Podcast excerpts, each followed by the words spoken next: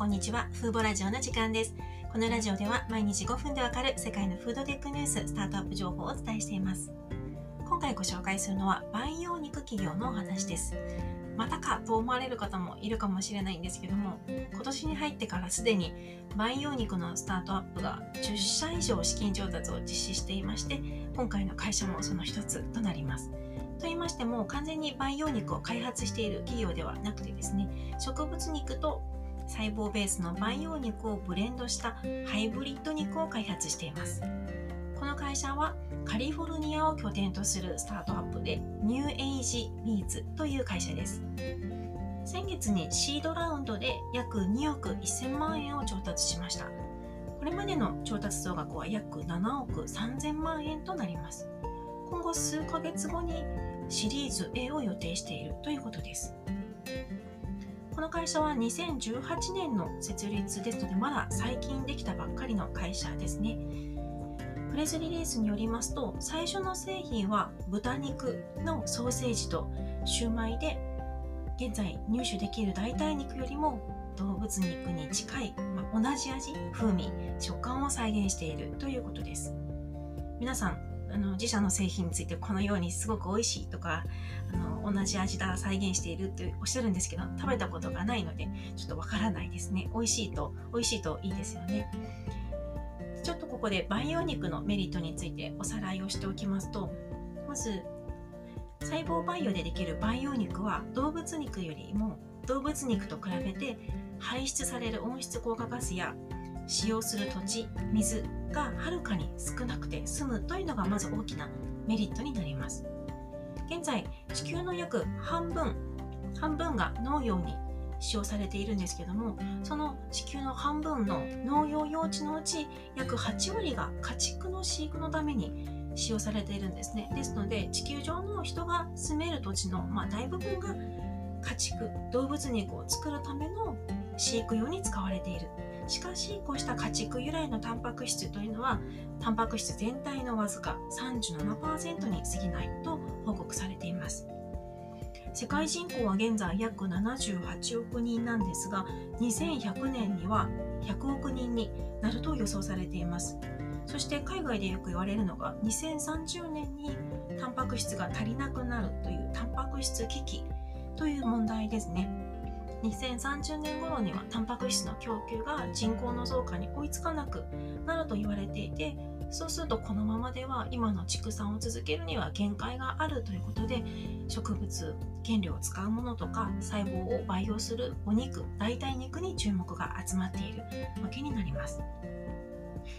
またあのこれまでの畜産っていうのは、まあ、高密度に狭いところでぎゅうぎゅうに押し込んで飼育する集約畜産という方法があの広く採用されてますけどこれには、まあ、動物に虐待ともいえる倫理倫理的な問題もありますしまた動物を成長を早めるためのホルモン剤や病気を予防するための抗生物質の過剰使用も問題になっています。日本では2020年去年に鳥インフルエンザで殺処分数が345万羽と過去最多になったのもあの皆さん知ってると思うんですけどもこういった問題も培養チキンがもっと浸透していけばあのそもそも鳥を殺さなくて済むわけですよね。ですので培養肉には動物と人間を守ってまた環境保護食料危機を解決できるという大きな可能性があるので世界中で次々とスタートアップが登場しています。今年に入ってから続いている資金調達ニュースというのもこうしたもう環境問題が待ったなしっていったところがあるんだと思います。そして培養肉の課題としてあの2つ挙げられるのがコストがかかるということと大量生産が難しいという問題ですね。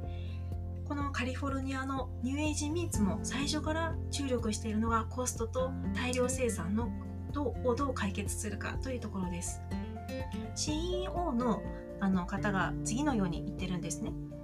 当社の製品が高すぎたり生産量が少なすぎたりしたらそれは失敗ですと言っています。そういった高い培養肉っていうのは高級レストランでしか提供できないですよね。なのでニューエイジミーツはコストダウンと量産化に常に注力してきたということです。そして培養肉と植物肉のハイブリッド肉は風味を損ないません。より美味しいものを簡単に作ることで世界をより良い場所にしたい。まもなくシリーズ A が実施されますがこのビジョン開発している製品を市場に届けるところまであと少しと語っています。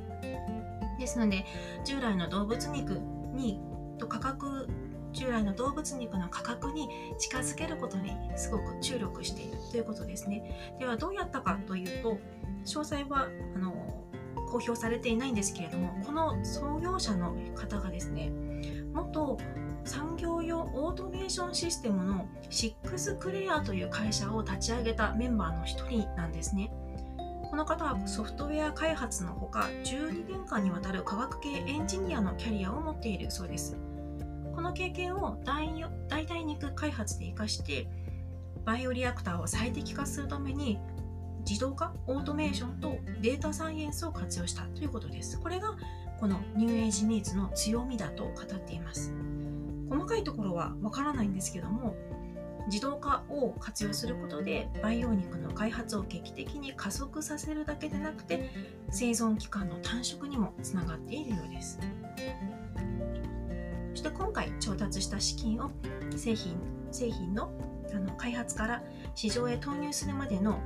経験を経験したことがあるメンバーのチーム構築に充てるとしています。まず人材採用に充てるようですね。ですでにあの製品開発と大量生産の経験のあるバイオ技術者のほかインポッシブルフーズにいた元社員を採用しているということです。Impossible Foods といえばアメリカの代替肉企業の中で最も有名な会社の一つですよね。ここにいたメンバーがすでに New Age Meats にあの入社しているということになります。培養肉企業の中には培養肉に特化して開発する企業や肉の風味に欠かせない脂肪に特化して取り組む企業などいろいろありますけどもニューエイジミーツのようにハイブリッド肉を開発する企業が少しずつ増えてきています。ハイブリッド肉にするメリットは100%培養肉よりももちろんコストが安くなります。そしてそのコストを安くすることで市場投入を早めて畜産肉に代わるものとして早く消費者に届けられるといったメリットがあります。同じようなことをですねあのイスラエルにあるフューチャーミートという会社もやっていましてこの CEO の方はハイブリッド肉についてこのように言ってるんですね。大した努力をしなくても達成できるものだと言っているんですね。ですので100%培養肉に最初からこだわるよりもあの植物原料を加えて早くコストダウンを実現させて市場に出してしまう方を急いでるっていうことかもしれないですね。実際にフューチャーミートは今年の2月にハイブリッド鶏肉の生産コストを約 113g あたり約780円まで削減したことを発表しています。まあ、あの普通の1食分のお肉を800円で生産できるところまでフューチャーミートという会社はコストダウンに成功しているということです。あの培養肉のコストが高いとか大量生産が難しいとこういったハードルがあの解決されるまではまだ周辺技術のいろんなイノベーションが必要になるんですけどもそれまではハイブリッド肉の戦略を取る企業が増えていく可能性が高いです。実際にそういった企業が増えていましてスペインのノバミートという会社はこれまで植物ベースの 3D プリント肉を作っていたんですが昨年から 3D あの培養肉と植物肉のハイブリッド版も作っているんですね。あと最近あのイスラエルのミートテックという培養肉スタートアップがあの先日アメリカの SEC 米国証券取引委員会に IPO を申請しましたがこの会社も去年ですね培養脂肪を作るスタートアップを買収して将来的にはハイブリッド肉のリリースをしたいと語っているんですね。ですのでこういった植物肉と培養肉をブレンドするハイブリッド戦略が主流になる頃には培養脂肪に特化して取り組む企業も増えていくと思います。で最後に最近この近年増えている感染症、まあ、昨年からあるコロナウイルスが最も代表的ですけれどもこういった感染症のうちすでに知られている感染症10個のうち6個以上が動物由来だそうなんですね。そして新規感染症については75%が動物由来であると科学者は考えていましてコロナウイルスのように新しい感染症の約75%が動物に起因するものだとされています新型コロナウイルスですでにこういった畜産の問題が浮き彫りになっていますのでこの問題を早急に解決するために培養肉に取り組むスタートアップがもう次々と増えていて今後も増えていくと思います。繰り返しであのいつものラジオで繰り返し言ってますけど去年の12月にアメリカのイートジャストがシンガポールで培養肉の販売許可を取得するという大きな快挙がありましたけど今年はきっとそれを上回る大きなニュースがあるんじゃないかなと期待して見ています。今回はカリフォルニアを拠点とする培養肉スタートアップ企業ニューエイジミーツをご紹介しました。今回も最後まで聞いていただきありがとうございました。ではまた次回のラジオでお会いしましょう。さようなら。